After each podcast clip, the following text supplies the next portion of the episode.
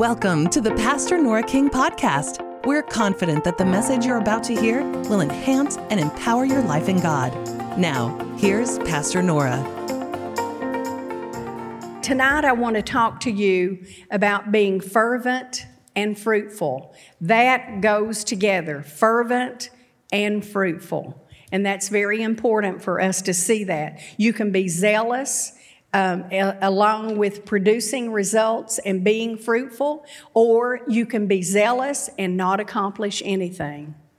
And do you know a lot of people can be that way? They're very enthusiastic. They come to the Lord, but they don't they don't get uh, centered and founded upon the Word of God. And so they have this enthusiasm, and they want to do a lot of things, but they don't really have the direction. They don't really have the guidance, and so because of that, they're not producing much fruit. But God wants you to be enthusiastic, fervent in spirit, and He also wants you to be fruitful along with that. So those are twins, they go together fervent and fruitful. Can you say fervent, fervent. and fruitful? Amen. All right. Um, God wants us to be both fervent, and then He wants us to pr- produce results and bear fruit. What did the Bible tell us in Genesis? He said, Be fruitful, didn't He? And when you are fruitful, what happens? You multiply. That's what happens. All right? And so God wants us to be fruitful and to multiply. And you know, you, you can think of that and, and like have lots of children. Okay, yeah, of course, be fruitful and multiply in that way, but be fruitful and multiply in the plan and purpose of God, in fruitfulness and uh, producing what God wants you to produce with your life. I don't know about you, but I don't want to live life and not get where God wants me to get because of a nasty attitude, because of an unteachable spirit, because I think I know everything. I don't I don't want that. Do you? I don't think you do either. I don't think you do. But but you know, some people think they know everything. It didn't take me long to realize there's so much that I do not know. And I've been serving the Lord a long time and I'm still learning. There's still so much I don't know. I've come a ways, but I still have so much that I don't know. And that's where we all are really. Okay, so we're going to read Romans 12, 9 through 11 in the Amplified, if I can get you to put that up there. And let's just look at this. And we're going to read verses 9 through 11. So if you'll just go one after the other. Let your love be sincere, a real thing. That's so important. Oh, I love you, but then stab somebody in the back. He's saying, let your love be really sincere. Hate what is evil, loathe ungodliness. See, that is what our um, uh, the Christian world today does not do. They do not loathe the uh, evil or wickedness. In many cases, they're just giving right into that, and I hope that's not you tonight because he says you're to hate what he hates.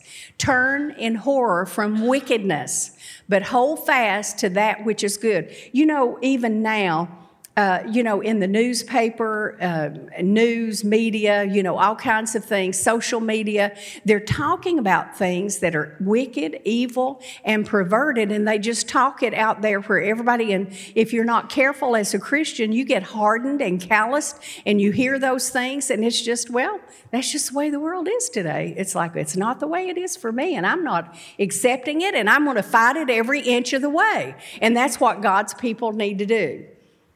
Okay, and then he says, Love one another with brotherly affection as members of one family, giving precedence and showing honor to one another. God wants us to honor one another, that, you know, to prefer the other over yourself. Did you know that? Now, listen to this. Never lag in zeal and in earnest endeavor. Be aglow and burning with the Spirit, serving the Lord. Now, we're talking about being fervent, right? And so here it says, be aglow and burning with the Spirit, serving the Lord. And you know, some people look at at um, Christian individuals. You know, they got a lot of fervor, they're fervent in spirit, they're aglow, they're on fire for God. And it's like, wow, I don't want to be like that. And it's like, you know, when when you know Jesus, you get filled with the Holy Spirit of God, and your, your life is dedicated and turned over to Him, you are going to be on fire and aglow with the Spirit, and you are going to be a peculiar person, and you are going to stand out above other people. There's something that's just different about you. What is it? It's the fervency of the Spirit, it's being on fire or aglow with the Spirit. And some people think about that as if it's a negative thing. I didn't say that you're to be aglow and fire with the Spirit and act like a nut. That's not what I'm talking about. I'm talking about your love for God and for people provokes many. That's what I'm talking about. When you have this fervency of spirit and you are fervent for the Lord, you're, you know, when other people are hating other people, they're making fun of other people. They're being critical of the other people. What are you doing? You are loving them and you're looking beyond faults and you're seeing them through the eyes of God, which He gives them grace and He draws them in. I do believe that inside the church that we have to have a standard and I believe that standard is the word of God but I do not think that in those standards that we have, even when we have to correct, that we do it in a, an unkind, harsh way. I don't believe that's God. What did he say to the woman that was caught in adultery? He said, I know what you've been doing. I know what you've been doing. The, the man you're living with now, you've been married five times, and this is not, you're not even married to him. I know all that. But he said, and she you know, came to him, you know, bowed herself down, and Jesus raised her up and he said, You go and you quit sinning. And see, that's what we need to do too. You don't condone the sin, you go and you quit the sinning and you do what you need to do. You live right, you do right. That's what Christians do. We're not perfect, but we're striving, aren't we?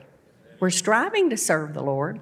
And so we're to be this aglow with the Spirit, burning with the Spirit, and that's how and through we serve the Lord through that fire of the Holy Spirit that's in our life. And it does provoke people. It does when people see that you are a prayer, uh, a person of prayer, and see that that you're full of joy even in the midst of difficulty, and they see those things. I'm going to tell you, they're going to know you've been with Jesus. And when they know you've been with Jesus, they're drawn to you. It's a magnet to you. And now, if somebody is full of the devil and they don't want to have anything to do with God, they're going to run from you like lightning. Okay, to be fervent means that you're zealous, you're on fire, you're earnest. Being fervent means that you're earnest, you're sincere about what you want from God, about the direction of your life. You're earnest, it's heartfelt. Uh, when you're fervent of spirit, you have a heartfelt uh, desire to know God, to work, walk with God, to understand the Lord. And it also means passionate. God wants us to be passionate. Well, I'm not really too passionate about anything. Well, you need to get you need to get compassionate for people and you need to get passionate for God, for the things of God, for his word, for church and uh, for see we live in a time where the bible says when you see that day coming gather together more in your churches than you ever have before. And what is this last day church doing today? We're getting together less and less and less once a month, twice a month, once a quarter. In that case, can I tell you something? A little dab won't do you. Amen. It won't. Talking about fire going out, you need other Christians, whether you realize that. I don't need people, I just need the Lord. That's not what the Bible says. The Bible says you need the head, you're connected to Him, and you need every part of the body. You need the body. I don't need people. Well, you probably believe other things that are not true too. Okay, now we're going to look at James 5. All right, James 5. And a familiar scripture to people that know about prayer, but there may be many in here tonight, and this might be uh, a new truth to you. James 5 16. And we're going to read this uh, Confess your faults one to another and pray for one another that you may be healed. What does it take to do that? It takes a humility, it takes humbling yourself, it takes, you know, uh, taking off the mask, you know, removing the mask. Don't, not hiding behind the veil, but coming out where people can see you and you can talk to people and you can confess your faults to one another and then pray for one another. I think that's important. Now, Eddie says this a lot, and it's so true. You don't go around telling everybody everything about your life, and you don't go to the wrong people trying to confess your sin. Why? Because they'll go gossip and tell everybody. So, see, when you're connected in the body and you, you, you understand and you learn who you can trust and who is trustworthy, and, and there's a place where you can find freedom because you can talk about failures or mistakes or inadequacies and that kind of thing. And I think there's benefit in that, but there's also caution in that too, because it needs to be with the right people. And then he says, uh, do these things, pray for one another that you might be healed. People need healing today like I have never seen in my life. And a physical healing, of course, physical healing is something that, you know, that is very needed. Um, in people's lives, no doubt about that. But it's not just a physical healing, it's emotional healing, it's mental healing. Psychologically, people need to be healed. And when you're healed, let me tell you something. When you're healed, you believe you're healed, you act like you're healed, and you overcome. Healing sometimes in the situations that I've just described. That kind of healing may not happen instantaneous. Even physical healing, it, it says lay hands on the sick and what'll happen? They will recover. So it's a process. So the healing process emotionally, psychologically, you know, it can it can take a process for, for that to happen. But I can tell you the moment you ask God and the, the moment that you receive that healing power and that healing touch from Him,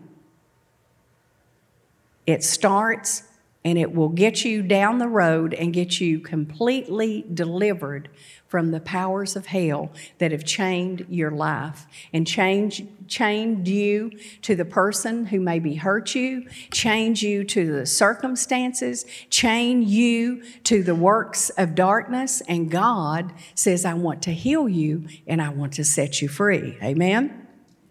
All right. And then he says, the effectual, fervent prayer of a righteous man avails much. Now we know again that word fervent is a glow on fire for God. Be fervent for the Lord in prayer and uh, the effectual, fervent prayer of a righteous man. Who's a righteous man? The righteous man is the man that has come to the Lord, has his sins under the blood of Jesus, that's been cleansed and washed away, and he has been forgiven. That's the righteous man. We partake of righteousness. It is not what we've done. Isn't that true? Our righteousness is of Jesus Christ. And so when we pray, when we stand before the Lord, we can stand as a righteous man. Now, that, will the enemy try to maybe talk you out of that? Most certainly so. I know he has with me, and he probably has with most everyone in this room. But he can't succeed because you don't stand in your own righteousness, you stand in his righteousness. So the effectual, and this word effectual has to do with heartfelt, continued prayer heartfelt, continued prayer. Um, of a righteous man avails much. And um, I like what this word avail means it means to have force. And it's the force of the Holy Spirit in your life. I really believe that. Amen. It avails. When you pray fervently with this zeal and enthusiasm, it's in your heart. You are a righteous man. Your prayers avail.